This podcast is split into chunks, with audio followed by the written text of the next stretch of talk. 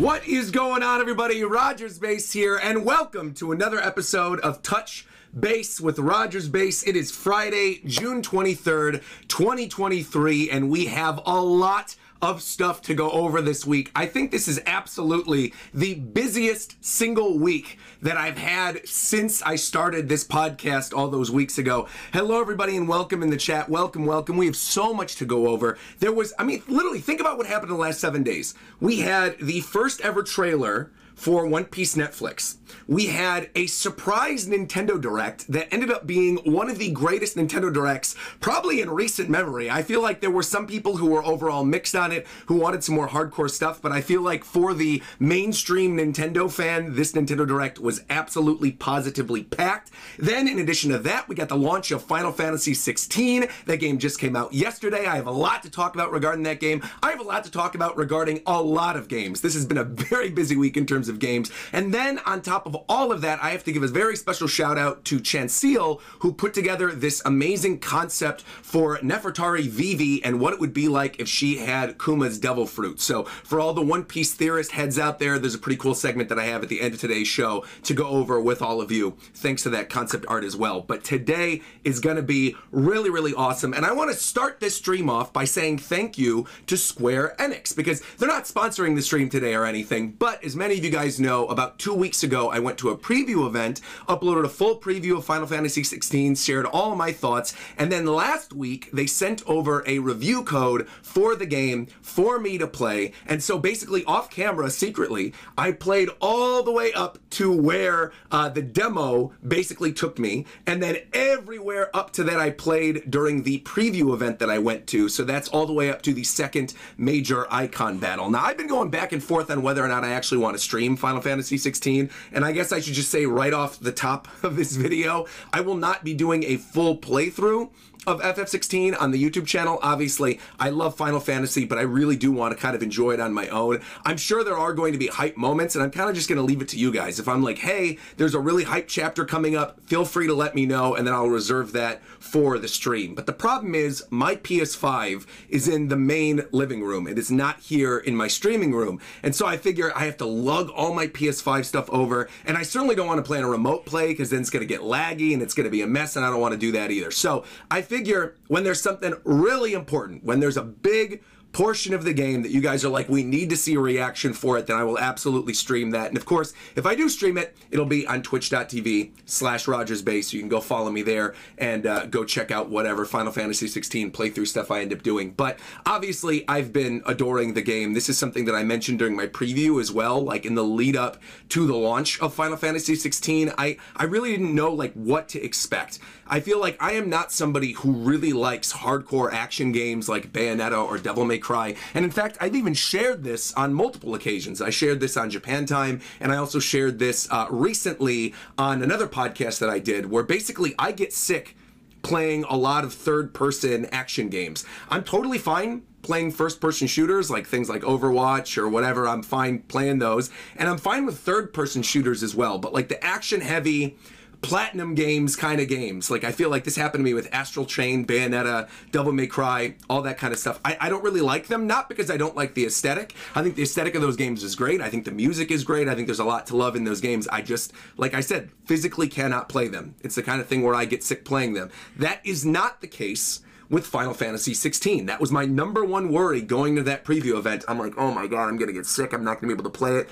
I've had no problems whatsoever. I feel like whatever the thing is with action game cameras that makes me sick playing other games. I don't have that with FF16.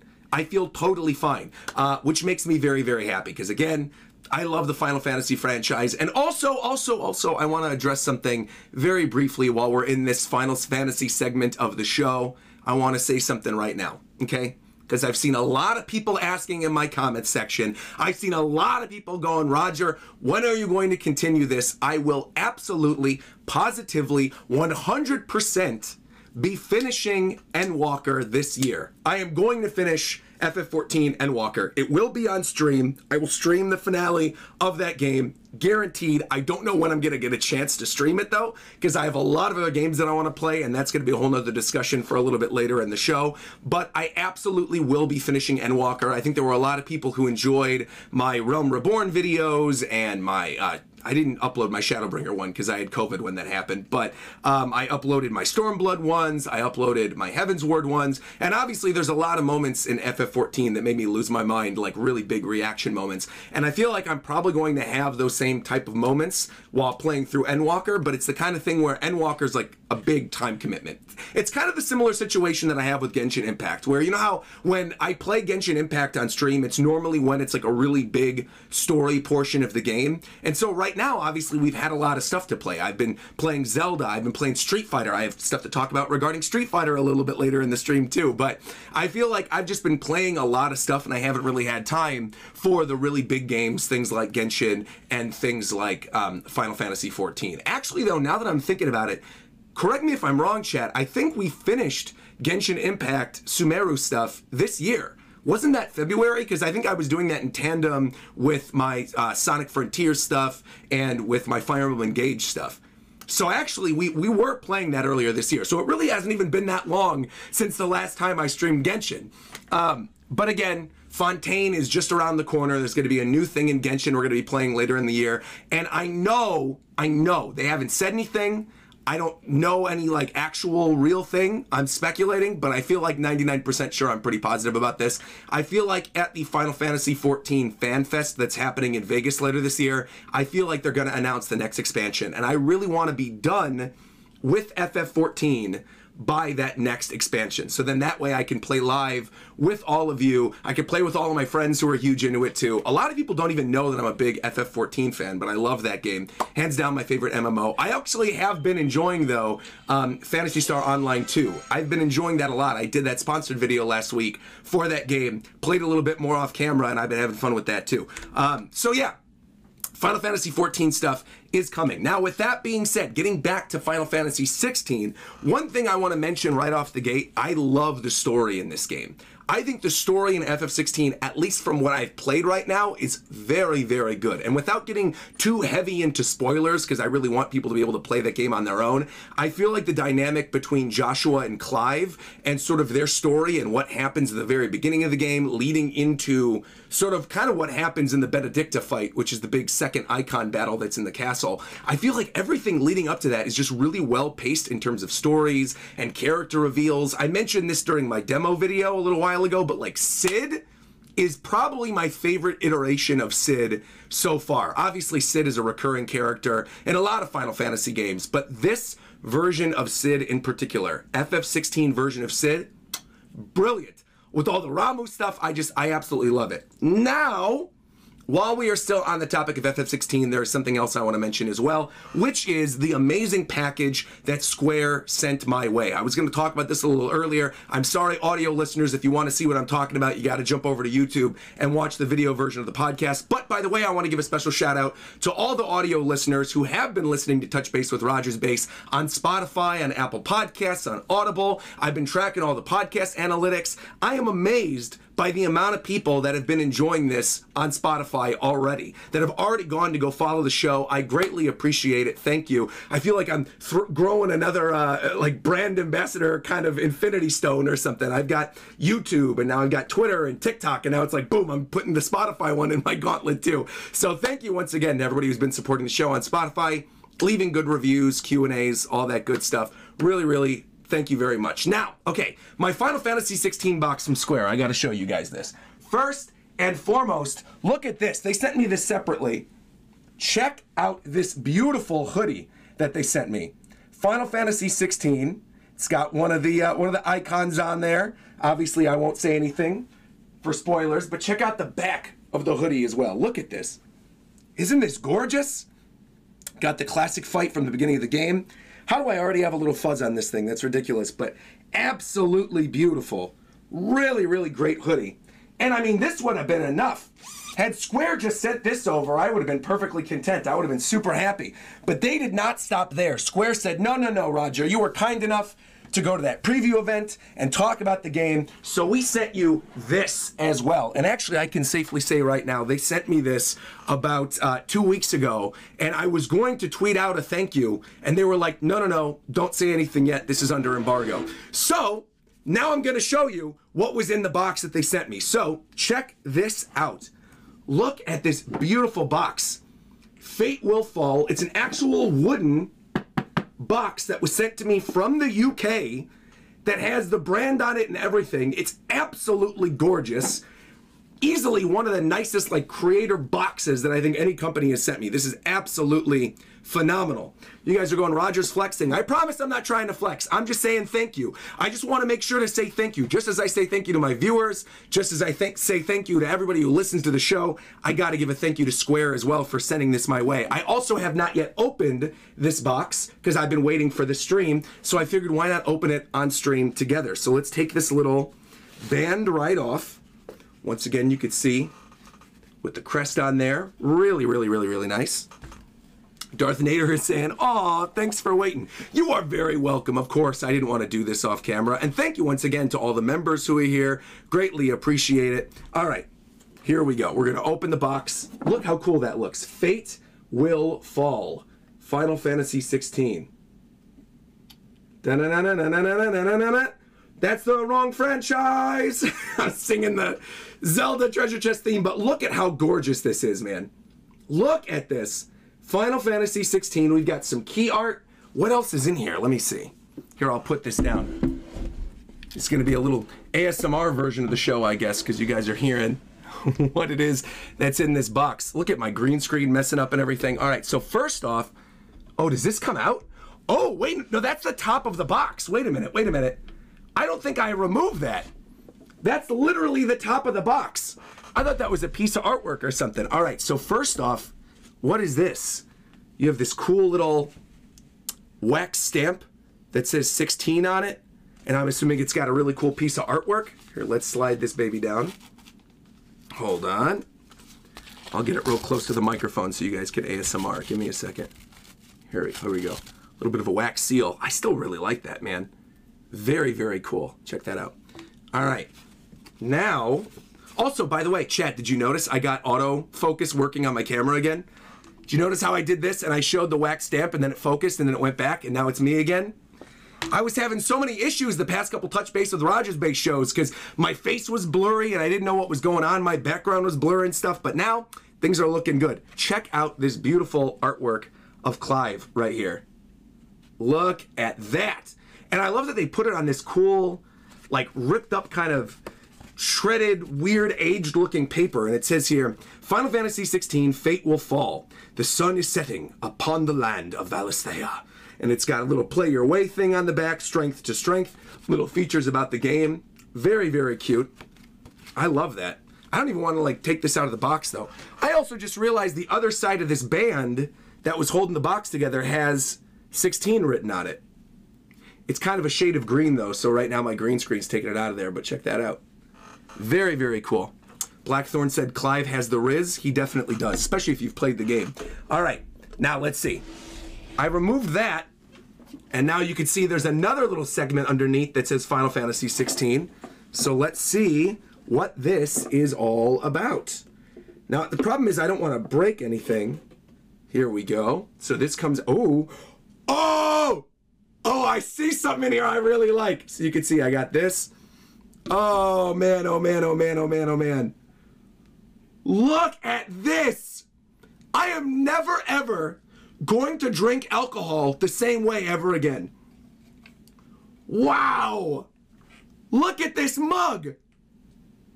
This is sick! I love this. All right, so for audio listeners, oh, what the heck is this, too? It's got a little stamp on the side. For audio listeners, it is a giant wooden classic fantasy style mug. Look at this. And in gold written on the front, it says Final Fantasy 16. Wow, wow, wow. And the inside, I love too that the inside isn't actually wood. They're like, look, all right, it's 2023. We don't want splinters in your grog. Okay, here we go. This is this is awesome. Dude, this is so cool. Wow. Yeah, this is absolutely meant to be like a mead mug or something like that. You know, fun fact I went to my very first Ren Fair a couple months ago here in LA and I had a great time. This is coming with me to the Ren Fair next year. I'm going to hook it to my clothes, walk around with it, and take a drink for Clive. This is really, really, really, really nice. Look at that. Final Fantasy 16. And you can see on the very bottom, too, Square Enix is written on there with a little diamond and in gold, too. Absolutely beautiful absolutely beautiful. Also, I see Julian Price in my chat saying, Roger, hopefully your voice isn't too shot from that Nintendo Direct. I'm looking forward to hearing you speak about it more here. Much love. Don't you worry about a thing. Nintendo Direct talk is coming, and my voice is actually pretty okay, considering how much I was screaming, not just during the Nintendo Direct, but during the finale of my Tears of the Kingdom playthrough as well. I feel like there's been a lot of stuff that I've been screaming over, and the Netflix stuff. The past week, I've just been screaming nonstop, but actually, I feel pretty good. I don't know. My vocal cords are fine. I've been resting them for the most part. I'm feeling good. But yeah, Heidi in the chat is also saying too the quality of this Final Fantasy 16 gift is impressive. A wood tankard, very medieval in a modern way. I absolutely love it. Yeah, but again, this is really, really beautiful stuff. Thank you once again, Square. Now there's more in here. Hold on. Oh, cool. We've got a little image here of Clive and of Joshua, and actually, the back of it is instructions on how to use your wooden tankard. It says here, do not wet the wooden part with water. Use a damp piece of cloth for cleaning the outside. Use a sponge and soap to wash the inner metal cup. And do not wash in the dishwasher. Underlined. Do not put it in the microwave either. Make sure to store it in a dry place. You got it. You got it. No dishwasher, no microwave. Easy enough. Why would I be microwaving my ale? So I think that's not going to be a problem at all. But I will absolutely positively make sure not to uh, not to throw this in the dishwasher. But again, I wouldn't have anyway because it's wood. I mean, come on now. Also, thank you, by the way, to everybody who's sending super chat questions. We will absolutely get to that later in the show. So, thank you, thank you, thank you, everybody, sending super chat questions. Don't worry, I'm not ignoring them. We're just storing them for a little bit later in the show once I've gone through all my major topics. Because, again, we got to keep it moving. We got like 90 minutes to talk about everything. And there's so much that happened this week and so much I want to go over. But I greatly appreciate all of you. Thank you. Now, on the bottom of this, we also have what is this? Oh, a little diary? Wow! A leather diary. Final Fantasy 16, and it's got a map of the world on it, two little bookmarks. Man, between my Phantasy Star notebook the previous day and then my awesome little diary, it's like I got notebooks for days now. This is beautiful. It's even got the leather thing around it. Wow. And you can see the very front of it Final Fantasy 16. This is quality. Man, oh man, oh man. And the very first page, stamped in there, it says Fate will fall. Wow. Nico in the chat is going, Roger can really become an RPG character with all this medieval stuff. I definitely feel like that. Yeah, gorgeous. Absolutely gorgeous. I feel like almost more than this being a notebook, I would want to use it as like a sketchbook or something. Look at that. Nice clear pages. There isn't like a grid or anything on there. There's nothing else written on there. Absolutely beautiful. Or I could just write a story. I could write my own story. Instead of writing the story of FF16, I could write my own story in this beautiful uh, Final Fantasy 16 little journal. Really, really lovely. Man, the camera really doesn't do this thing justice, but like you could see the ends are bound with string as well, and the whole thing is leather. You could see a little bit of the little map in the back too. Really, really beautiful stuff. Really beautiful. Wow. And then you can see now it's it's emptied out. So here you go.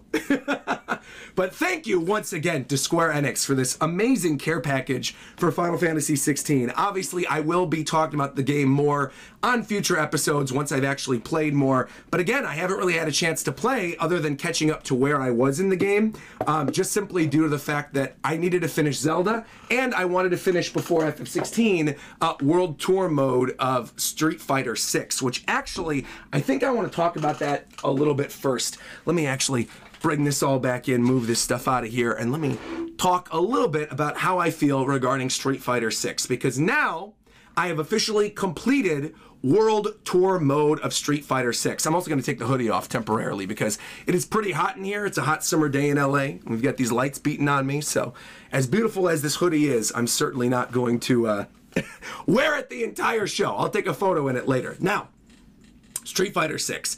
I mentioned on a previous episode of Touch Base with Rogers Base that I've been playing it. I've been playing a lot of Cammy, a lot of Chun Li, a lot of Dee Jay. I've been having fun on the fighting ground. I actually got 100% of the trophies in fighting ground and in World Tour mode now. So I've cleared all of that. The only trophies I have left on PS5 are some of like the Battle Hub trophies, which some of which I can't even get that until they start opening up tournaments. But I want to say this, okay? I loved World Tour mode of Street Fighter 6 up until the very, very end, and then I hated it more than anything else. Let me explain to you what happens at the end of World Tour mode in Street Fighter 6. No spoilers, okay? The whole World Tour mode, you are fighting whoever you want to fight. You're doing side missions. Everything's great. You're sparring with your masters. You're getting new abilities. It's fantastic. You're getting to learn these other characters. I never would have picked up Dee Jay if not for World Tour mode. I love it. And then at the very, very, very end of World Tour mode, you go up to the peak of this mountain and there's a tournament. Obviously, it wouldn't be a Street Fighter game without a tournament. And there's this tournament. And this tournament forces you to do these four fights in a row that you have to win, that you can't just like easily rise up from. And it's very difficult to just cheese your way through with items. And by that point, you've already been using up your items because you didn't know that you needed to conserve them for this final bit. You go through these four characters, you fight all of them, and then at the very, very ending, you fight a character that's then eight levels higher than all the other characters that you've gotten to. And I'm like, why on God's green earth did they do this? Especially because the character you fight at the ending has a very different play style, and if you're not too careful, can just completely obliterate you. Now, with that being said, thankfully, I have been playing a lot against that character that was at the end of World Tour mode on Battle Hub, so I kind of knew the matchup. So that was much easier for me than the lead up tournament where there was this massive difficulty spike. And the problem is, it wasn't difficult because the CPU was difficult or because the fighting styles were difficult to try to understand. It was difficult because one, the characters all start becoming damage sponges. Like these final four characters in this tournament, every single one tanks hit after hit after hit after hit. And again, I was level 50 when I first attempted this. All right, I went through the whole affinity chart tournament power thing, right? I leveled up all my abilities. I massively raised up my vitality. I massively raised up my strength. I, I bought special permanent upgrade abilities. Everything. I did all of this. And again, I'm not saying I'm like the greatest Street Fighter player in the world, but I feel like I'm better than the average player because all my friends play fighting games and I'm immersed in the world of FGC because of Japan time. So like I love fighting games. I know Cammy. I know some of these matchups. I know the matchups of certain characters that characters in the tournament were based on. So I knew what to do in those situations. But then you would do literally one hit.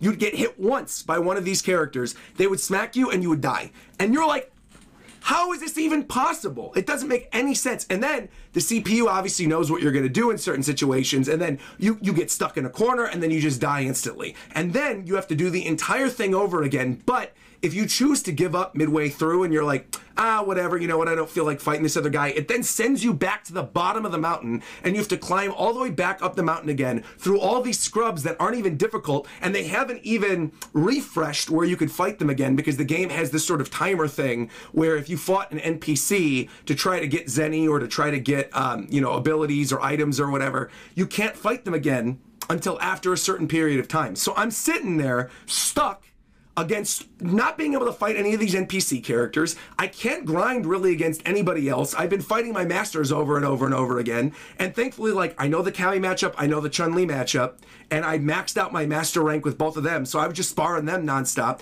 But I was like, how is it possible that the fights against level 65 Chun Li and level 65 Cammy are easier than a level 50 no name NPC fight that's in the middle of this tournament at the ending?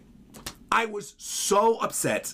I cannot stress enough how angry I was. Reagan can attest to this. Last night, I really wanted to finish World Tour mode because now I'm like, Final Fantasy 16 is out there. I know I'm ahead of the average player because again, like I got a preview build of the game, but I didn't have that much time to play it because I was playing Tears of the Kingdom and finishing streaming that for you guys. And so I was like, all right, well, you know what? I just I need to finish World Tour mode before I do touch base with Rogers base. I really want to see how this ends. I want to see what happens with Bosch. I want to see the whole thing.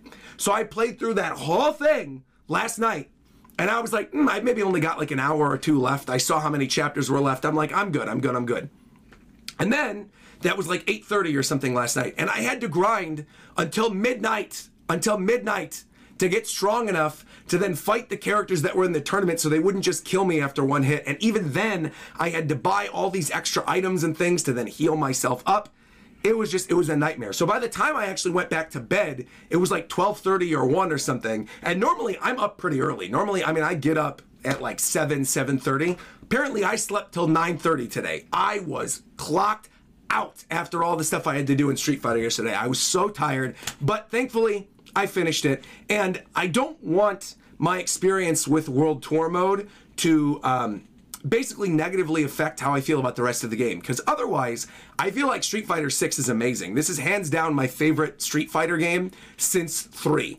I loved 3. I'm a huge sucker for Third Strike. I enjoyed the little bit of what I played in 5, and I fiended a lot of Street Fighter 4 when I was in college, but then at the same time, my roommates weren't really into it, so we played more Brawl instead. We played more Smash Brothers, we played GoldenEye or whatever. We didn't really end up playing a lot of Street Fighter 4. But Again, Street Fighter 6, very excellent. I would just say be prepared because, again, the rest of World Tour mode is great. It's just the very, very, very, very, very ending of World Tour mode that I was really annoyed with. The very ending. The rest of it, fantastic. The localization is really good. There's lots of really fun little quips and things that they make in response to other old Capcom games. Like the humor's there. I think there's other, like Carlos Miyamoto shows up from Final Fight. Like, what? There's just a lot of other cool characters that show up in this World Tour mode, and I feel like if you really just take your time with it and you really, really, really go out of your way to do every single side mission, then maybe by the time you get to the ending,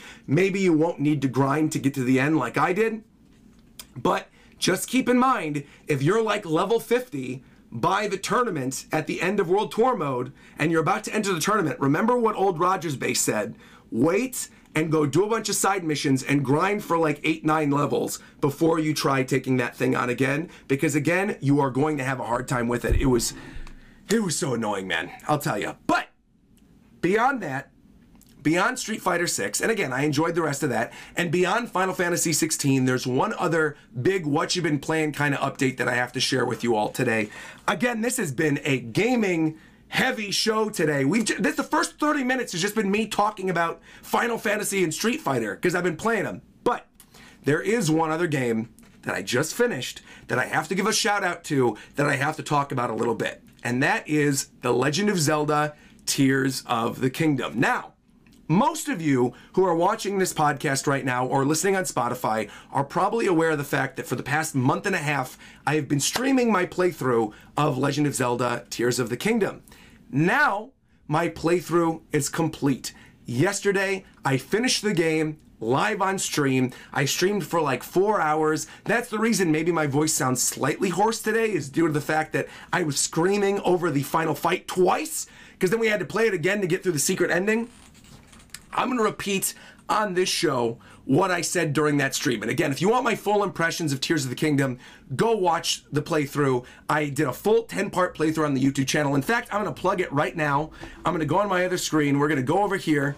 I'm going to show you guys this is my little list of games that I beat in 2023. We're going to go to the Rogers Base channel. You're going to scroll down over here. Tears of the Kingdom complete. Check out this playlist, all 10 parts new thumbnails, everything's time stamped. It's all good to go. If you want to experience the game, make sure to check it out. Um, but with that being said, I thought the finale was absolutely excellent. And without getting into spoilers, because again, I know a lot of people have not beaten the game yet, I just wanted to beat it again before Final Fantasy XVI. I will say this I feel like the finale of Tears of the Kingdom is significantly better than the finale of Breath of the Wild in every single way. And that is not to say that Breath of the Wild is no longer one of my favorite Zelda games. I still love Breath of the Wild. I still think Breath of the Wild is one of my favorite games ever. I would still probably put it top 20, top 25. I really enjoy it. And I even mentioned on my first touch base with Rogers Base, I just played through Master Mode of that game. Again, and it was still great.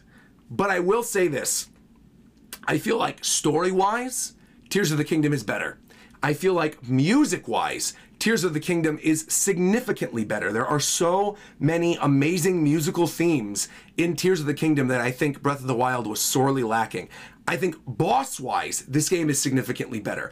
I think the shrines and the shrine puzzles and what you do with the Sheikah Slate, where, you know, obviously in the first game, you've got the stasis ability and Cryonis and stuff like that. I feel like Fuse and Ultra Hand and Recall are better overall powers for Link than the powers in Breath of the Wild were. In literally every single way. Tears of the Kingdom succeeds. Tears of the Kingdom is also better in terms of the map because it's like three times the size of Breath of the Wild. You've got the sky, you've got the ground, you've got everything. It's just, it's fantastic. I absolutely adore it. Once again, if you have not been playing Tears of the Kingdom, get on that. All right. I don't know what you're waiting for. I would love to know from people who have not played Tears of the Kingdom yet, who have enjoyed Zelda games, what are you waiting for? Because it's just so unbelievably good. I feel like I'm going to again repeat what I said on that stream yesterday. Not only do I think this is probably the best game on Switch, tied with Super Smash Bros. Ultimate, for me personally, I feel like this is one of the single best video games of all time that I've ever played. That encompasses everything. Like I would say, I mentioned this before, my top three of all time prior to Tears of the Kingdom was probably, in no particular order, Super Metroid, Chrono Trigger, Smash Brothers Ultimate.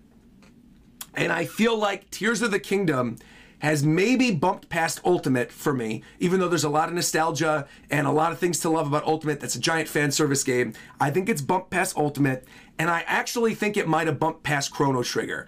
I just have to play Chrono Trigger again. I haven't played Chrono Trigger in recent years. I have it on my DS. There's been other stuff to play. I haven't gone back to play it in recent memory, but I absolutely adore that game.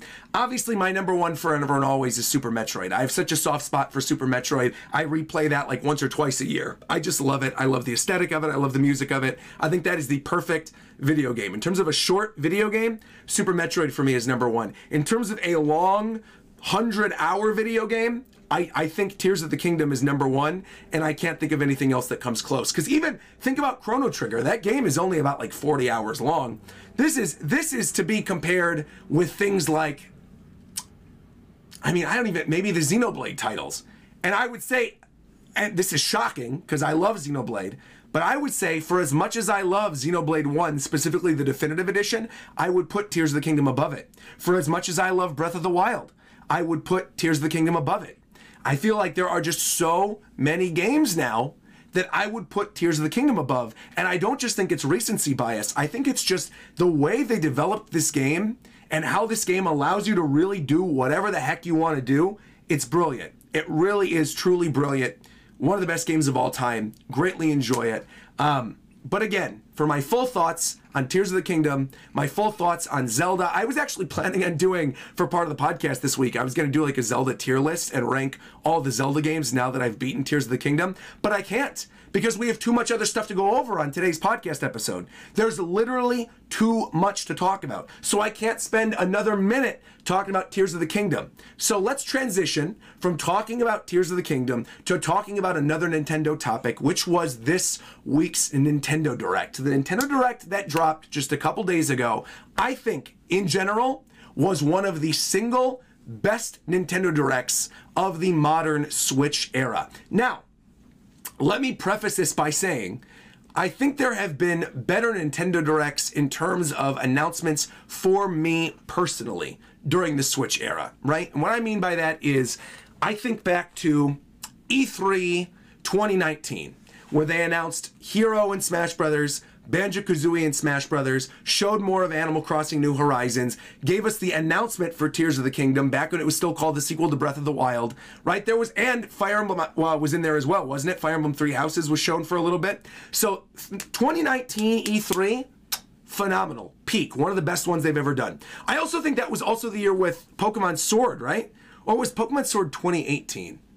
I don't know. I can't remember. I think it might have been 2019. Either way, it was a phenomenal year. Regardless of what got announced E3 2019, I remember that being a really, really amazing year for Nintendo.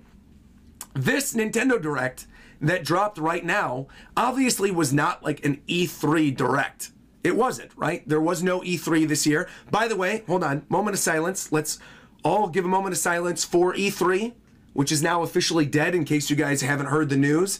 E3 2024 and E3 2025 have been officially canceled.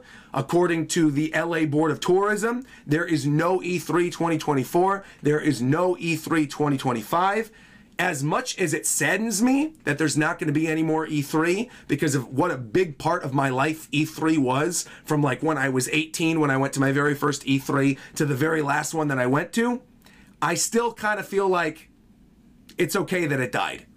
I feel like I went to 10 E3s and a lot of those E3s were the classic E3s. I was going to E3 since the days of the Wii. My first E3 was the E3 where they announced Other M and Mario Galaxy 2. I was in the audience at the press conference when they announced Mario Galaxy 2.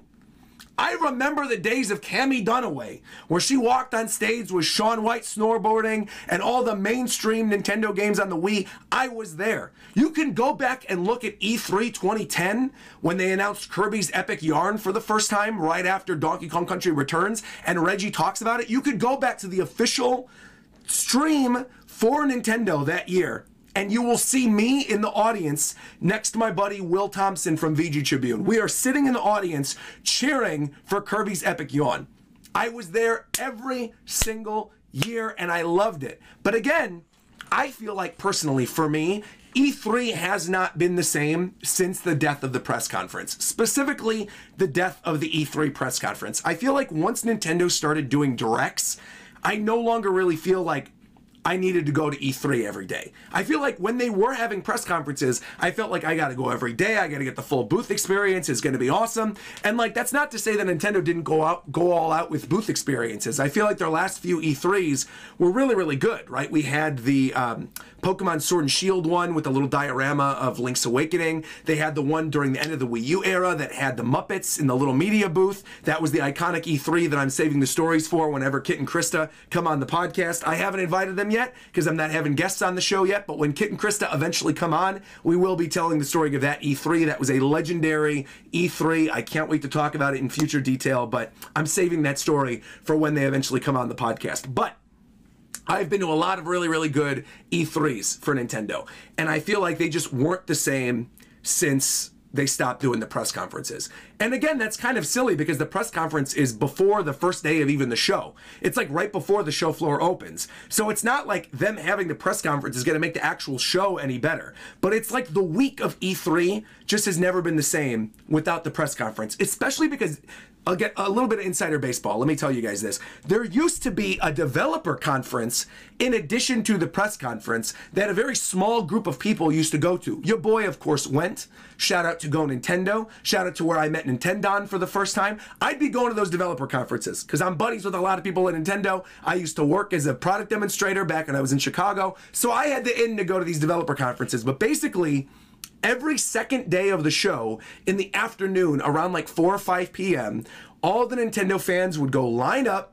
at the very top floor of the LA Convention Center, and in the little theater, they would have a developer roundtable based on whatever game was there that year. So the year that I went, I think for the first time, is when they showed the artwork for the very first time for Skyward Sword. I was there when Chris Kohler asked about Pikmin, whether or not we're going to get Pikmin 3. I was there when they showed ZombiU for the first time, and back when like uh, Raving Rat, not Raving Rabbids, but what was the other one? It was like the there was some outer space game that they were making for Wii U. I mean, I went to a bunch of these developer roundtables roundtables. And those were great as well. And they kept doing those even after they stopped doing press conferences. But then eventually, I think it was my second to last E3, they stopped doing those altogether. And then it just, it, I don't know. I feel like the last two years, I still went to E3 and it was fun, but I only went for a day.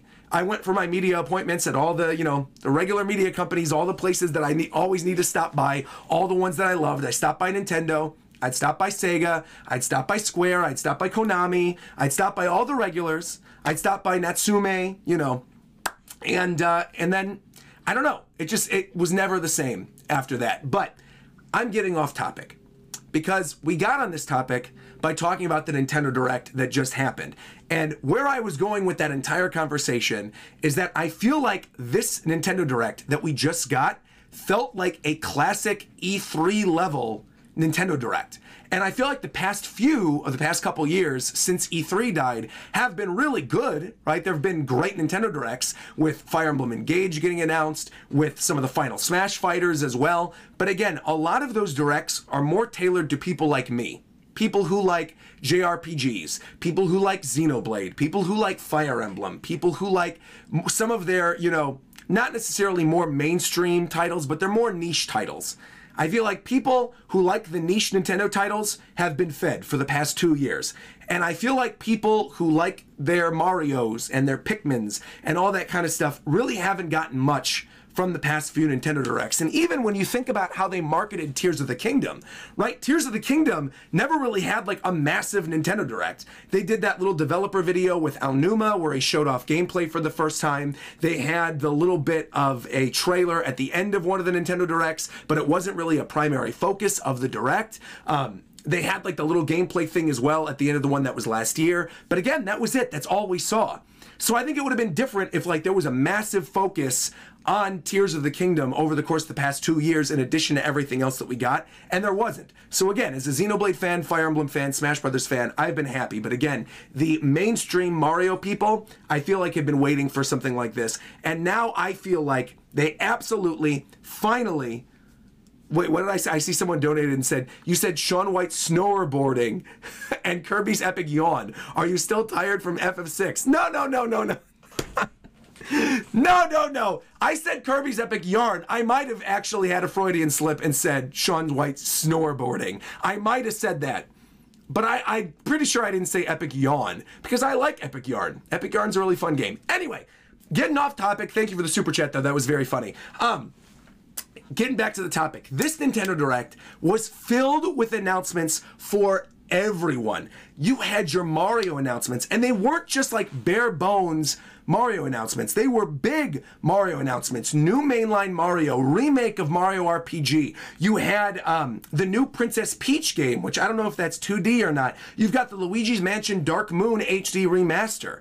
So all the stuff for Mario fans. Then you've got all the stuff for Pikmin fans. You got Pikmin 1 and Pikmin 2 shadow dropping. You get a massive gameplay reveal for Pikmin 4. You get to see the glow Pikmin for the first time that are absolutely beautiful. You see the Dandori mode where you're fighting with like Olimar that looks like Animal from the Muppets, and that looks super duper fun. It's like Dandori Battle or something. The game looks really great. We saw more of the character customization. I think Pikmin 4 looks amazing. I will absolutely be playing some of that on stream. I adore Pikmin. By the way, also, hold on, I gotta uh, give a quick shout out again to Nintendo. Thank you once again to Nintendo for sending two codes my way right after the announcement for Pikmin 1 and Pikmin 2. The game shadow dropped, they sent me a code right away, and because of that, I'll probably be doing at least one or two Pikmin 1 or Pikmin 2 streams on Twitch. So if you're not following me on Twitch and you want to see my Pikmin gameplay, make sure to go follow me on Twitch. Though, I will say this if you are a member of my YouTube channel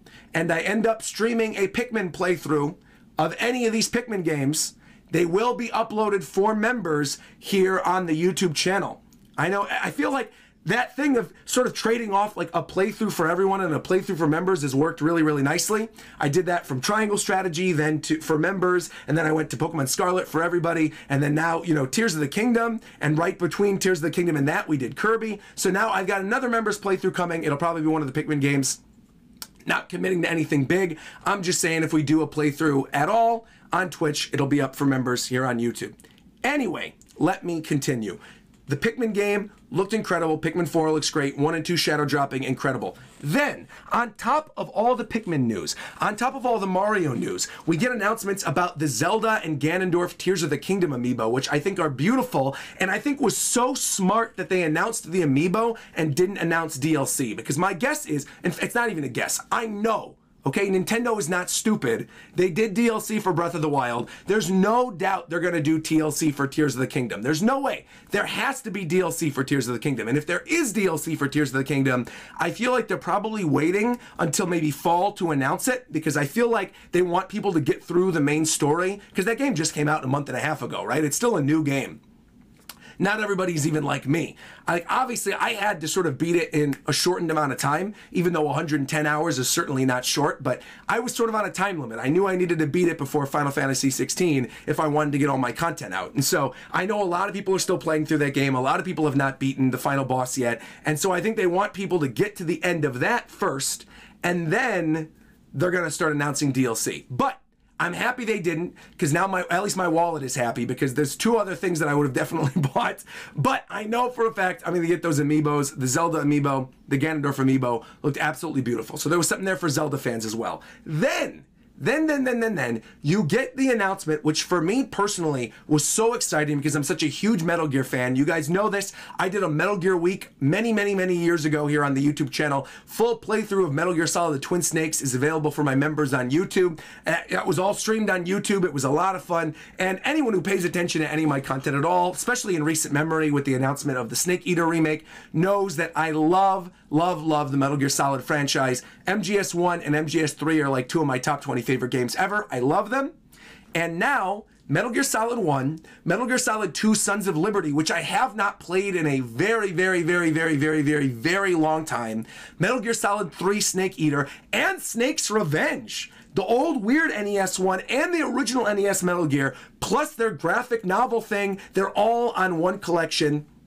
That collection is coming to Switch. They announced it, I know, during the PlayStation Showcase, but now we got confirmation it is coming to Switch. Thank goodness. I am so happy about that. And then, in terms of announcements that were at other showcases during E3 week, or what would have normally been E3 week, I guess let's call it Summer Games Fest week, in terms of other announcements that were made during that week that were then in this direct, in terms of third party stuff that I wasn't necessarily sure was going to make its way onto Nintendo systems, we get the confirmation, thankfully, that P5T, Persona 5 Tactica, is indeed coming to Nintendo Switch. Unfortunately, it's coming out really bad timing. It's coming out around the time of Mario RPG, it's coming out around the time of Mario Wonder, so I don't know when I'm going to get a chance to get around it, but I love P5. Obviously, I'm a huge fan of Persona 5 my friends are voicing characters in it, obviously. Shout out to Erica and Erica and Max and everybody else who's voicing characters in that game. Shout out to all of you. Like, I definitely want to play it. And obviously, you guys who follow my channel know I love strategy games. Final Fantasy Tactics, also one of my all time favorite games. So is Triangle Strategy. I love Triangle Strategy. And so, again, a strategy game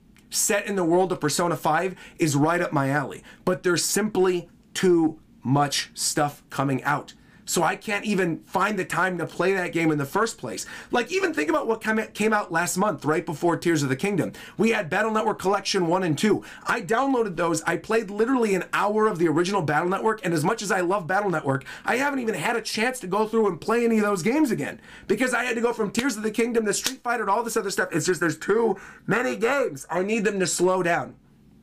I guess on one hand, it's good to have a lot of content gives me a lot of stuff to stream on Twitch, but I feel like this past month in particular was stuff that I had to stream. It was stuff like Tears of the Kingdom and, well, I guess the other topic, I'm not going to segue into that right now, but the One Piece Netflix stuff, I had to talk about stuff on that. Like, there's just been a lot of things that I had to do videos on. And so I haven't had the opportunity to go back and play things like Battle Network. And now I'm kind of concerned I'm going to run into the same problem with the Metal Gear collection. So I know I probably won't play through MGS 1 and MGS 3 anytime soon, but MGS 2, I could probably beat in a couple streams on Twitch, and I think that'd be a lot of fun to go back and revisit that. But again, super excited for MGS Collection. And then, on top of all of that, we also got the announcement of a new WarioWare game, WarioWare Move It, which was a huge surprise as well. I feel like there have been all these other announcements that were made and coming out of nowhere during this Nintendo Direct. WarioWare was certainly one of them. I did not think we were going to see anything regarding a new WarioWare, but we got that. We got confirmation on the website that Penny is in the game as well. Best character in WarioWare Get It Together. I'm so happy that she's going to be in this game. Very, very happy about that. Then in addition to that, we also got a new Dragon Quest Monsters game coming out. There was a remake of Star Ocean 2 that got announced during this. Again, so much stuff. And then on top of that, on top of everything, we actually got Pokemon news, which I did not think was going to happen in this Nintendo Direct at all. Pokemon is notorious for not putting news in Nintendo Directs, nor unless it's an E3 thing or something like that, which is why again I'm comparing this Direct to like an E3 level Direct because they had Pokemon announcements. We got a sequel finally, even though it was announced years ago, finally we're getting a sequel for Detective Pikachu. Detective Pikachu Returns is coming to the Switch. Brand new game, still set in Rhyme City. Mewtwo's there, Pikachu's there, the whole enchilada, the whole gang. Lickitung was in the trailer. Phenomenal absolutely positively phenomenal. We got that. We got more gameplay of the DLC. Wave 1 and Wave 2 for the DLC for Pokemon Scarlet and Violet, which obviously I'm going to stream. I love that game. I really enjoyed Pokemon Scarlet and Violet. I know a lot of people didn't like it. I know it had its tech issues. I don't really care. I had a good time with it. Bada bing, bada boom. I'm going to play that DLC. And then on the topic of DLC, they also announced DLC for Mario Kart. Uh, I almost said Mario Kart 6. Mario Kart 8 Deluxe. We got new DLC. Wiggler is coming back. Petey Piranha is coming back. Kamek is coming back. There's a new course that takes place in somebody's bathroom. Wave 5 looks great. I'm super excited to play more of that. That goes in line with the Mario announcements. I mean, there's just been so many giant announcements during this Nintendo Direct, and there's a lot of stuff that I'm still not even touching on. I'm mostly just touching on things that really appealed to me. But again, absolutely phenomenal Nintendo Direct. But before I move on, from recapping this direct, there are two big games that I have to talk about, okay? And that is Mario Wonder and Mario RPG. I'm to start by talking about Mario RPG. I'm sure most of you have already seen my reactions to the Nintendo Direct. If you haven't, go on my YouTube channel, watch all my reactions. I uploaded full reactions to Wonder and the RPG and the Direct itself, okay? Mario RPG getting a remake was not on my bingo card for this Direct. Mario RPG is a game that I honestly thought was never going to get re released outside of maybe being on NSO. Certainly not a game that I thought was ever going to be remade. I know there were all these weird licensing issues with Square and with Nintendo, and so I thought, okay, that's sort of just stuck. Maybe if we eventually get it, it'll come to Super Nintendo NSO. I know they put it on the SNES Classic a little while ago, but I think that was the last time they actually ever released it on one of their mainline things. So, and again, that's not even a mainline system. That's the SNES Classic. It's like a specialty thing. So I'm so, so, so, so, so, so, so happy that we actually got this announcement. I think the music sounds incredible. The fact that now we're getting orchestrated remixes, that Yoko Shimomura is coming back and redoing her old music tracks, phenomenal. I think the art style is beautiful. I think they nailed like modernizing what the little squishy look of the characters and the pre-rendered look of the characters looked like on SNES into like a modern actual game. You know what? I saw Taco talking about this on Twitter, and I want to give a shout out to him for bringing this up. I think the fact that Nintendo is experimenting with an art style that looks like how we remember the game looking back in the day in regards to Mario RPG, where it's like the characters are still squishy, the designs of the uh, environments still very much look the same. It like it looks like how we would remember the game looking but just has a nice HD visual style to it. I do kind of feel like, and again, Taco brought this up, shout out to Taco. I feel like this kind of opens the door for another future Mario remake in a style the way we remember it, quote unquote. I could totally see within the next 10 years Nintendo re releasing Mario 64 in the art style of those old pre-rendered CG pieces of artwork for Mario 64. Remember like the old artwork that was on the box art for Mario 64 with Wing Mario or Metal Mario or like him swinging Bowser around? I feel like they might do that with Mario 64 in the future. And I think it would be shocking to actually see that, but Mario RPG confirms that Nintendo isn't against doing that now, which I think is awesome. And I also feel like it, it's got sort of like a uh, slight claymation look to it. It's just beautiful. Mario RPG Remake coming out later this year. I will absolutely be playing that, probably on stream. I can't wait to revisit that world. That's a fantastic game. And that's a game that I have not fully revisited in a very, very long time. I think the last time I fully beat that game, I'm trying to think when it was. Maybe college was the last time that I fully beat Super Mario RPG. I want to say, no, I don't even think it was in college. I think I was in high school. I think I was in high school, and that was the last time that I played it. And then I played a little bit of it when it came to SNES Classic, and then I just never continued because I got busy playing other games. But I will most certainly be playing through the rest of it when it gets re released. Mario RPG, again, looks phenomenal. The other game I gotta talk about Super Mario Brothers Wonder. All right. Those of you who follow my channel know I am not the biggest fan of 2D Mario. I'm just not. I love the 3D Mario games. I love Galaxy, Galaxy 2, Mario 64, Mario Sunshine. Amazing. I love it all. But the 2D games, I'm hit or miss. I like Mario 3. I like Mario World. Weirdly enough, I like New Super Mario Brothers Wii, where you could play with four people. I have a lot of nostalgia for that. And I think a big reason why I love that game so much is because it was the first game Nintendo ever sent me, because they sent it to me when I was still in college alongside the red special edition Wii. And it came bundled with it. So I feel like I have a soft spot in my heart for New Super Mario Brothers Wii because of that. But I feel like beyond those three, and I don't count Yoshi's Island as much as I like Yoshi's Island, I'm not counting that. I feel like beyond those three, World, New Super Mario Brothers Wii, and 3, I'm just not the biggest fan of the 2D games. And I feel like the original Super Mario Brother, New Super Mario Brothers, the original um, New Super Mario Brothers 2, the one that was on Wii U, they all just kind of felt like they felt samey to me. The art style was very similar. The font they even used for the course clear looked very similar. The music was very similar. Each one of those games maybe had like one or two levels that I thought looked really interesting, but on the whole seemed kind of bland. So for me, I just, I was not a fan of those titles. And I wasn't even really a big fan of the titles that were like the 2.5D ones. In recent years, I've warmed up to, um, what's the one? Super Mario 3D World. I've warmed up to that one a little bit but really, I warmed up to it because I was playing it online with people when it got re-released on Switch. The original Wii U version, I'm still not not a huge fan of, and I love Bowser's um, what's it called, Bowser's Fury as well. But again, that's a 3D game, and also semi-controversial for a Nintendo YouTuber. I apologize. I am not a big fan of Super Mario 3D Land. I feel like the 3D did not work for me in that game. It worked in terms of how cool it looked on the screen, like glasses free 3D, it was great. But I feel like that game, Mario 3D Land, the level design also seemed kind of bland to me. I don't know. So again, Mario, hit or miss for me. More so even than Sonic, which I think is wild. Like, a lot of you, I guess, know this if you've been a fan of my channel for a while, but I love Sonic games. And so for me, like, seeing Sonic Superstars a week and a half ago and seeing that that game looks like New Super Mario Bros. Wii, where you can play local with four people with Sonic and Knuckles and Amy and Tails. And by the way, that was in this direct as well, and it still looks fantastic. I think that game looks great.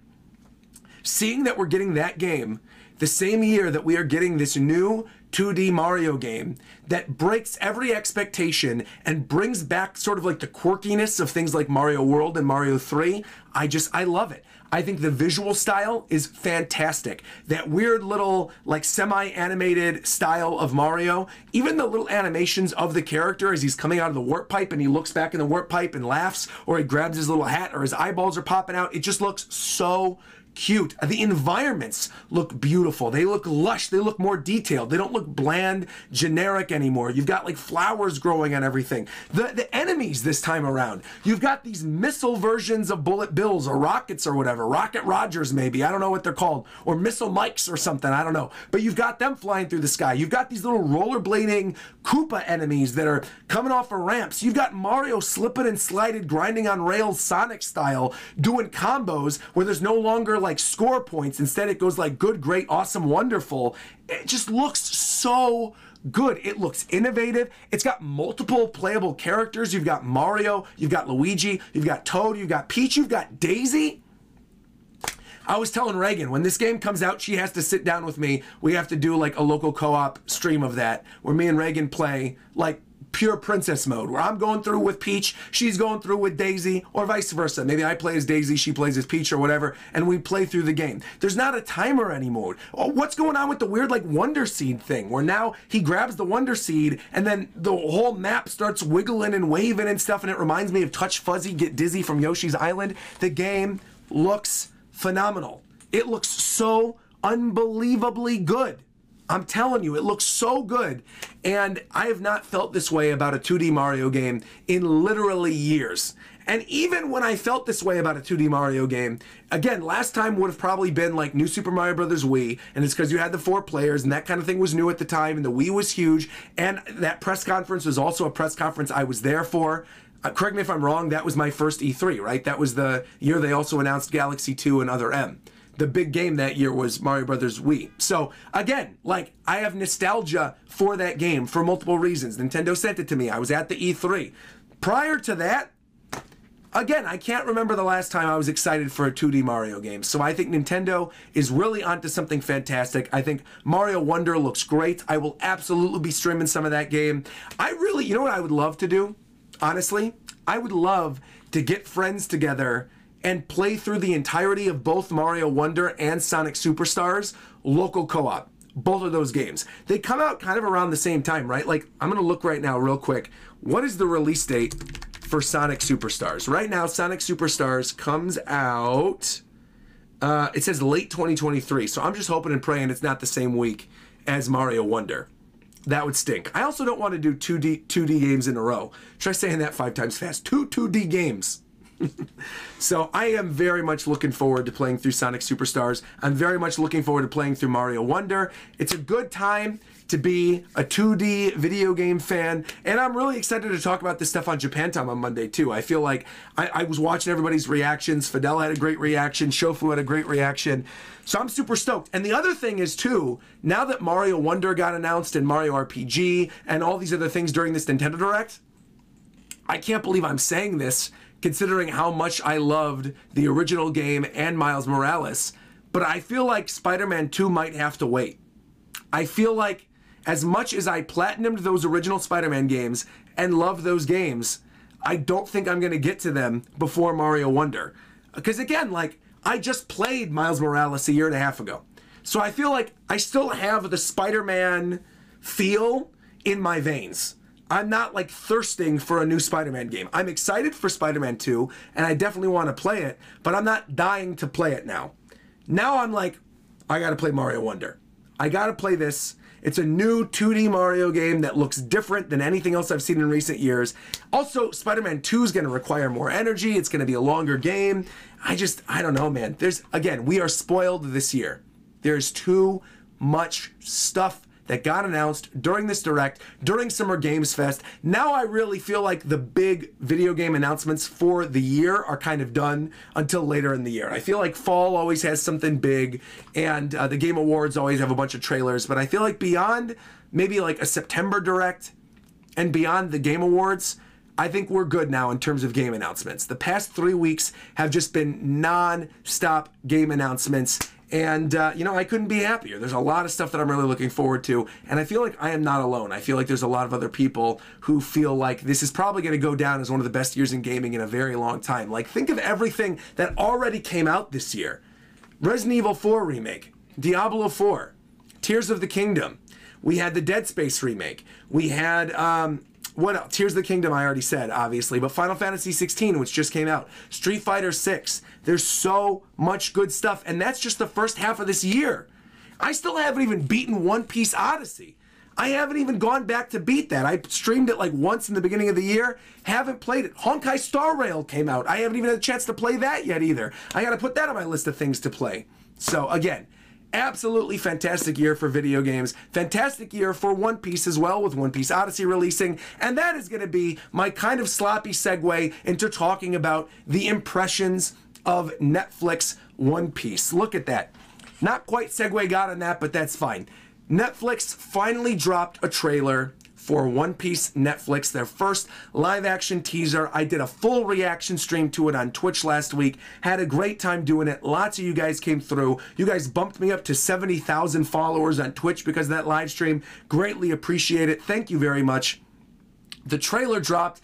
They had the cast go on stage for Netflix Tudum. You had Emily there, Mackenyu, Inaki, Jacob, Taz, the whole squad. They were so thrilled to show off the first footage. Emily was crying. I was welling up a little bit with tears too, just because of how much this meant to them. And we finally got the trailer. And thankfully, thankfully, the reception was good. Now, I have been telling all of you for years because when I went to go visit the set last year, I mentioned it was going to be good. And I mentioned to all of you even prior to that, because I know Matt and I know how hard he worked on the show, I was like, I'm telling you, it's going to be a good series. But now you guys can actually see what I'm talking about. You can see the passion behind the sets. You can see the passion behind the actors. You can tell they actually love the source material. Buggy looks genuinely freaky, looks super duper scary. Wait until you guys actually see him in action in an episode. You are going to love Buggy. There's a lot of cool stuff that they showed in this Netflix teaser, and I would love to dedicate like a whole show just to talking about One Piece Netflix. Maybe after they get back from Tudum and I have an available week or something after Anime Expo, maybe I'll bring Matt on and we could talk about it a little bit. But overall, I feel like this first live action teaser for One Piece Netflix, I thought looked really, really good. My only concern, the only thing that stood out to me where I was like, mm, still not sure how I feel about it, is the CG on Luffy's arm. I feel like the CG overall, I feel personally looks really good. I think the CG of the um, the King of the Sea in the very beginning, where you see Shanks standing in front of him, the sea creature looks phenomenal. I think that looks great. I think the CG of some of the environments looks really good too. But the rubber arm, I think personally does not look good. It looks like bad CG. It doesn't necessarily look like a rubber arm. You know, like you would understand that the rubber arm would look unnatural because it's meant to be rubber. But I feel like I don't know if it's just the shading on the arm or something, but something doesn't stand out to me as being quite right. Now, the nice thing is they have plenty of time to tweak it, right? Comes out in August. We got an official release date of August 31st for One Piece Netflix. So I'm not too concerned. I feel like they got time to polish it up a little bit more.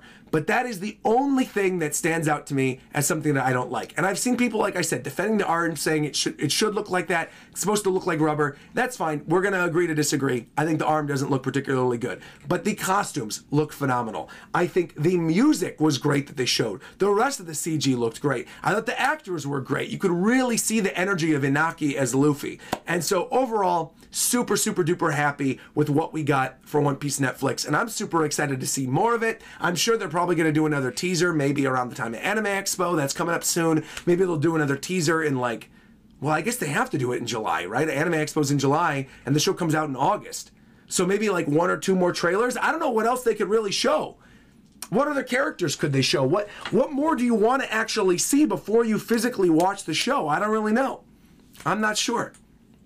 I'm really not sure. But what I do know is I'm excited for it. I can't wait to see more of it. I can't wait to watch it.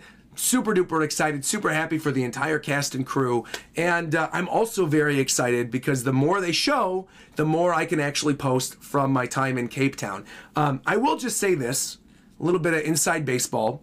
I am currently working on a vlog that encapsulates my entire trip my my walk on the Going Merry, my walk on the Baratie, my walk around the set, my walk through the costume shop, my walk through the prop room. I mean, I really the walk through the costume shop. I know I mentioned, but like there's another area of that that's really cool that I want to touch on. Like there's a lot of stuff that I got to see, but the problem is again a lot of that stuff um, has not been shown publicly yet, and I feel like I'm probably just gonna have to wait until the show comes out to be able to show it. But that doesn't mean I can't start working on it now. And again, I have a lot of footage, so that's something now that Tears of the Kingdom is winding down, and now that like a lot of Final Fantasy 16, I'm not going to be streaming. I'll be streaming like really big moments of it, but otherwise, like I'm playing most of that off camera. Maybe I'll do Pikmin here or there. Maybe we'll do some Genshin here or there. But for the most part, like in terms of a really big playthrough, that's done now. And in terms of One Piece still break, being on break, I've got like two weeks. So, probably in the background for the next two weeks, I'll be working hard on this One Piece live action vlog so that I'll have it ready to go whenever they announce or are able to show more stuff from the show. Um, but no, that is coming. There's also a full walkthrough that I did in this vlog of another character, of another character, excuse me, another environment they have not shown yet, which is obviously very important to the lore of One Piece. And um, that could maybe be a whole video in and of itself. I don't really know. I could make shorts. I have to consult with Brandon. Speaking of consulting with Brandon, another really quick thing I want to mention. Brandon and I are currently putting together a really cool thing for my YouTube channel. I, I think I, I maybe should pull out what I'm talking about. Ah, you know what? No, I have to move my green screen forward. I'm not going to. I'm just going to basically tell you what this thing is. Okay? Do you remember back in Nintendo Power when we were growing up, the power charts? Do you remember this at all? Where basically Nintendo every single month would have a list of the top 20 most popular Nintendo 64 games. And then there would be a ranking. It would say what the rank would be the previous month. It would say why the games have switched. And then there was a little most wanted area where you could vote on what the games were that you were most looking forward to. They were called the power charts. Again, some of you might remember this. I am planning on bringing back the power charts even though Nintendo Power has been dead for a long time and no one's doing it, I'm planning on bringing back the power charts for my YouTube audience. So, if you're a member on the YouTube channel during the next Roger Rambles, there will be a preview of my power charts that are going to be a new short series both here on YouTube and on uh, TikTok and Instagram as well, where we're going to do monthly power charts and then people can vote on what games should be on the next month power chart. It's going to be a lot of fun. I'll probably even do a standalone video talking about it and like laying it all out after I've already previewed it for my members on the next Roger Rambles. I see people in the chat going, "Member, you remember power charts? Remember the VHS tapes?" But yes, power charts will be coming back.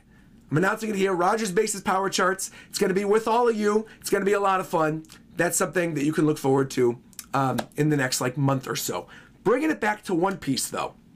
I really want to talk about something else that was brought up to my attention earlier today. This is something that Chancil, who you'll remember was that amazing artist who did stuff for my Emu art contest. This is a concept piece that Chancil did for the, you know, long running One Piece theory, the one that I happen to agree with, the one that Randy Troy agrees with. This is something I brought up years ago on my YouTube channel. Chancil did an amazing job with a concept art for what a Vivi with Kuma's Devil Fruit would look like. Now, obviously, if you've been reading the One Piece manga at all, you know right now Vivi is very important to the story and Kuma is very important to the story. You know that Vivi's currently in Marijoa. You know Kuma is currently climbing Marijoa.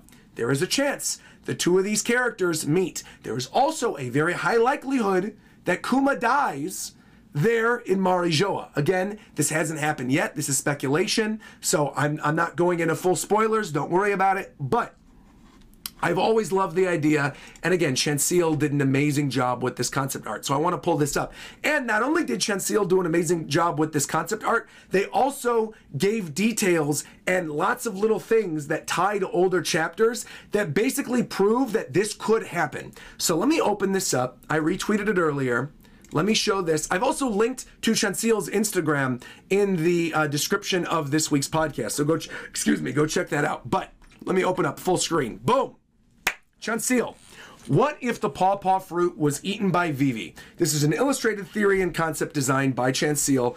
And then apparently there's, excuse me, also going to be a snow snow fruit version coming up which is really interesting because to me, I still think if anyone else was going to get the snow snow fruit of Monet's, that we don't know where that went right now. We saw the little bunnies in the water. We're not sure what's going on with it. I still thought it was going to be Carrot or Nami, and now it probably won't be either of them. But I would love to see the idea of Vivi getting it. However, I think Vivi getting the pawpaw fruit makes way more sense, and you're going to see why in a little bit. So first off, look at this incredible concept art that Chancil did.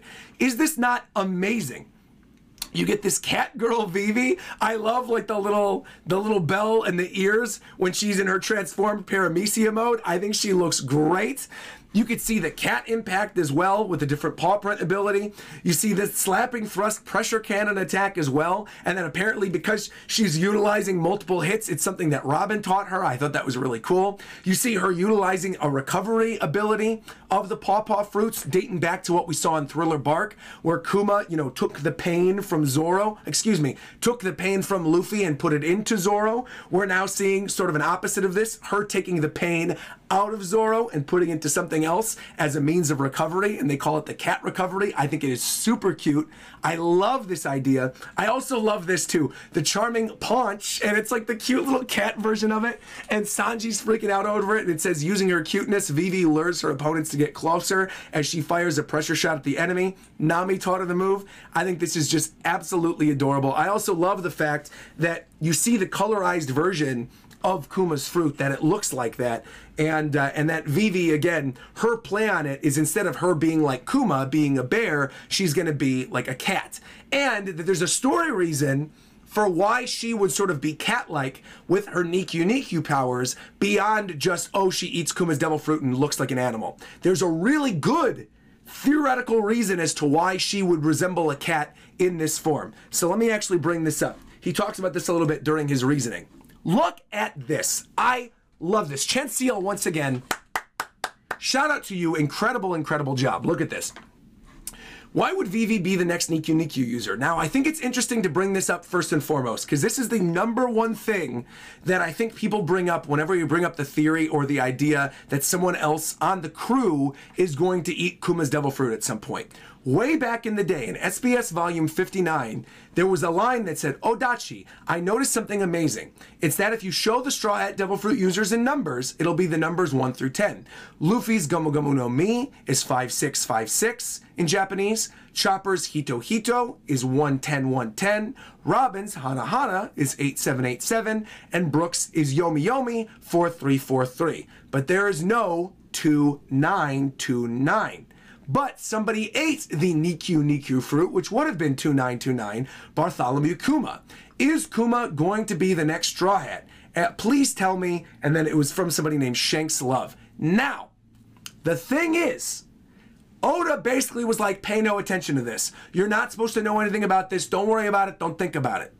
That's how he responded to this person's SBS question. But if you think about what's going on in the story right now and where Kuma is and where Vivi is, and knowing that Vivi, especially because of how important she is, Vivi now having the will of D, will most likely join up with the crew again, needs to find a way to teleport to the crew at a certain point with the pawpaw fruit, could smack herself and then teleport somewhere else. Like, there is definitely a high likelihood that Vivi could rejoin with the Straw Hats wherever they go next, or even get to Egghead Island after the death of Kuma that she could potentially be present for because of Marijoa. Now, Look at this. This is something that was brought up that I didn't even know about before. Chancil, you're amazing for bringing this up. I gotta put my glasses on for this. First off, the chapter that Kuma introduced his fruit to the Straw Hats was chapter 484 during that chapter, Vivi was the character on the chapter cover. What? Of all the characters that could have been in the chapter cover where Kuma reveals his devil fruit, especially now knowing what we know, Vivi was on the cover? Wild. Also, I'm seeing people in the chat go, remember, Vivi is with Morgans. Again, Vivi, Morgans, and Wapol are all still hovering around Marijoa. They're close. I know she's with Morgans, but that does not negate that she wouldn't be at Marijoa right now. In fact, they're almost definitely staying in Marijoa because Morgans is following the trail.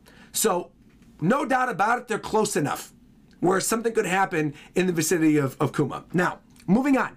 In the same chapter, in the same chapter regarding Kuma revealing his devil fruit, Robin was thinking about the pawpaw fruit as related to cats.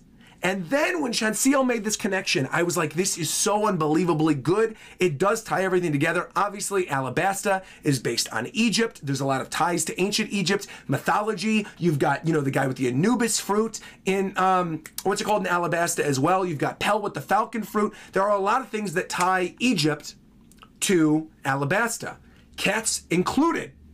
Cats in real life were represented in social and religious uh, practices in ancient Egypt for more than 3,000 years. And because Alabasta used Egypt as a reference and the royal palace of Alubarna and Alabasta existed for around 4,000 years, the kingdom of Alabasta considers sea cats religiously significant and strictly forbids them from being harmed.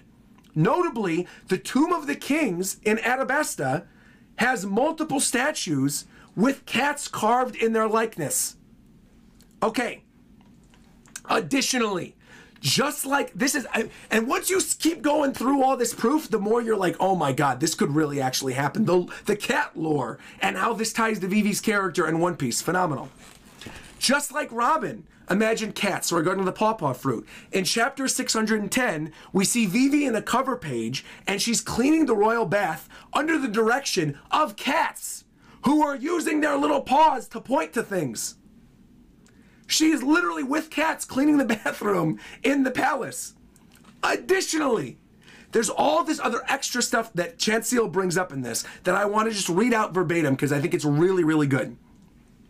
As mentioned above with the Nikyu Nikyu fruit, thinking about 2 and 9 and their significance, Vivi was the ninth officer of Baroque Works, and she was targeted by Mr. 2 and now Bon Clay and Vivi are allies of the Straw Hat clue, uh, crew. And potentially, Vivi is like the next Straw Hat that's going to join. Obviously, she's already a Straw Hat, obviously. Naturally, she's already considered a Straw Hat. Oda said that. She's in all the artwork with all the Straw Hats. She's on the banner of the One Piece YouTube page, but she's not currently with them right now. But Bon Clay obviously has been an ally of the Straw Hats for a super, super long time. So really cool that that's there. Now, later, Mr. Two, just remember that. Mr. Two came up with a plan that would allow the Straw Hats to escape the Marines and meet and pick up Vivi at the end of the Alabasta saga. Vivi and Bon Clay are also connected to each other by all the different events of the Alabasta arcs, and when you combine them, Mr. 2 and Mr. 9, you would also get Nikyu Nikyu. Now, considering Kuma's condition, Kuma could be killed, and Vegapunk could extract Kuma's pawpaw fruit and then give it to Bonnie, and then Bonnie could give it to the Straw Hats as remuneration for all the stuff that happened in the Reverie, and then the Straw Hats could give it to Vivi.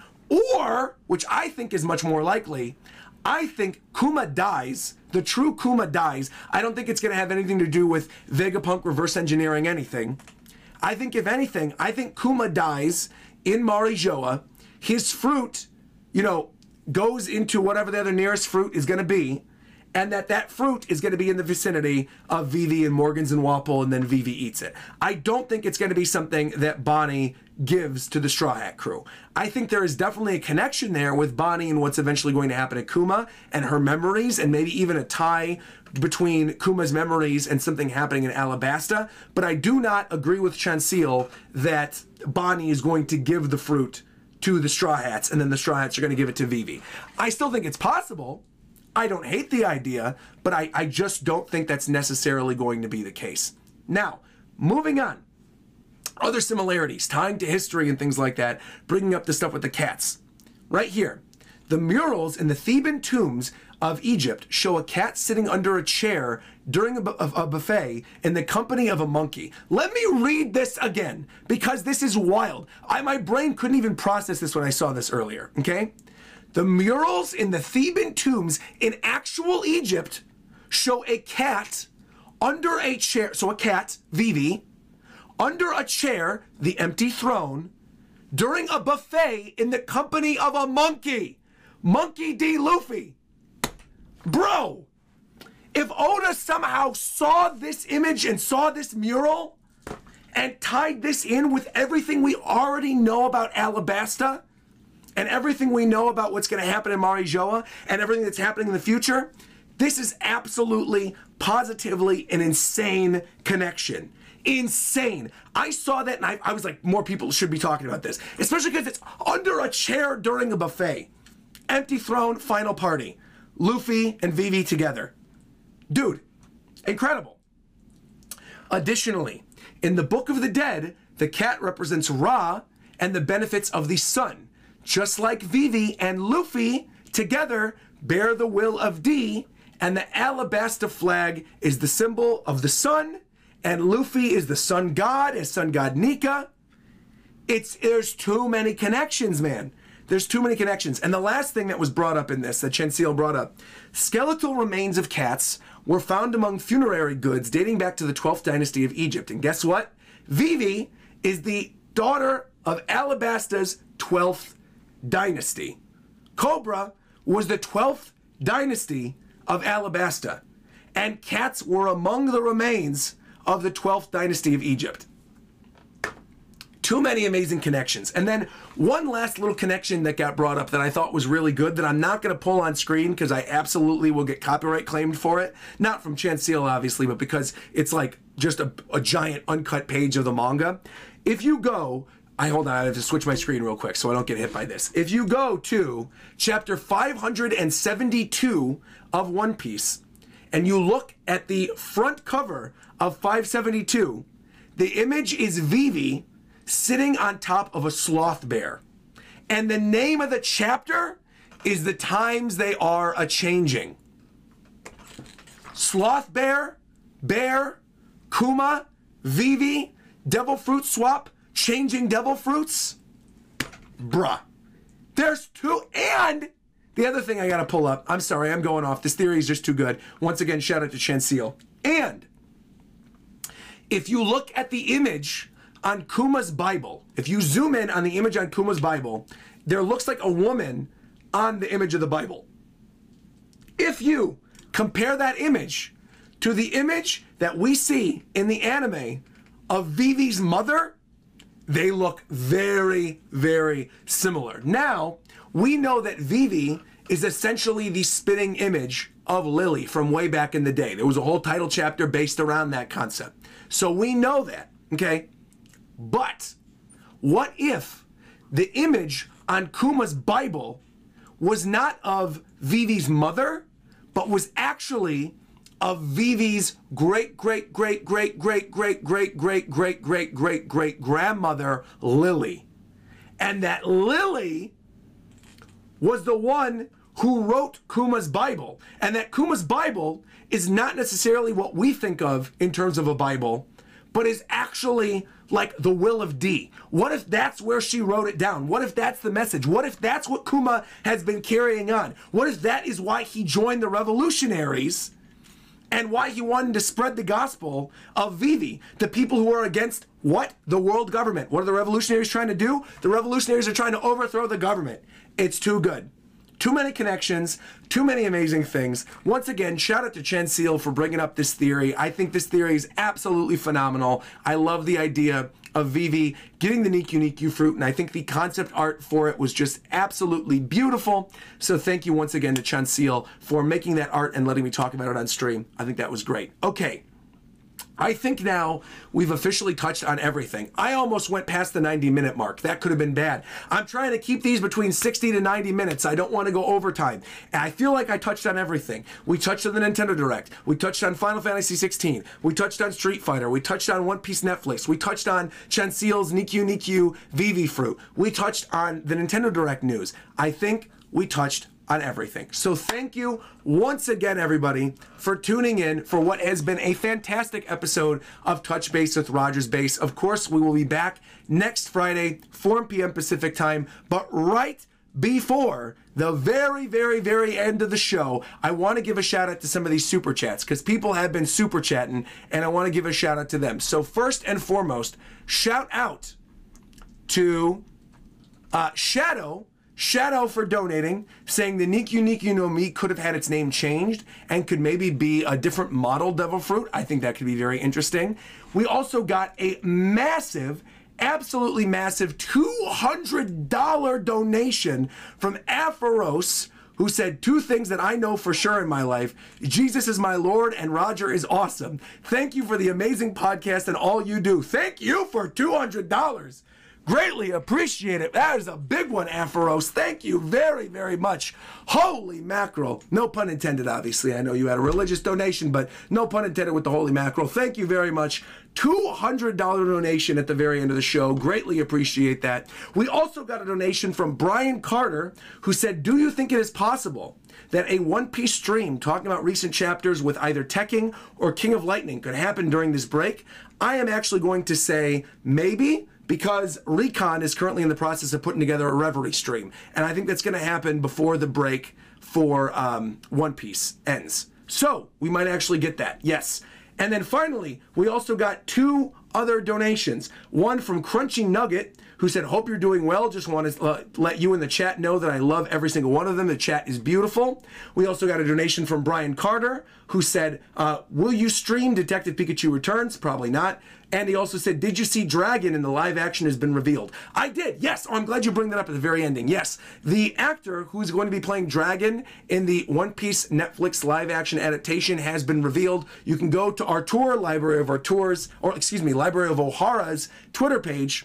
Artur is his name, and there's an image of the actor. I think he looks great. I don't know anything else about it. It's kind of breaking news, but I wanted to bring that up as well. Thank you very much. And thank you once again to everybody who donated during this absolutely amazing podcast today. Thank you for everyone who came out, everyone who listens on Spotify, everyone who subscribes on YouTube. I greatly appreciate it. Again, we'll be back next Friday, 4 p.m. Pacific time, with another episode of the show. And in addition to that, I will probably be live tomorrow on Twitch with my live reaction to the Big Mom versus Law and Kid episode of One Piece. So, once again, thank you, everybody. Greatly appreciate it. Like, comment, subscribe. And until next time, I will talk to you guys later. Nakama! Thank you once again, everybody excellent, excellent show today. And uh, yeah, you're all the best. And I'll talk to you all later. Goodbye.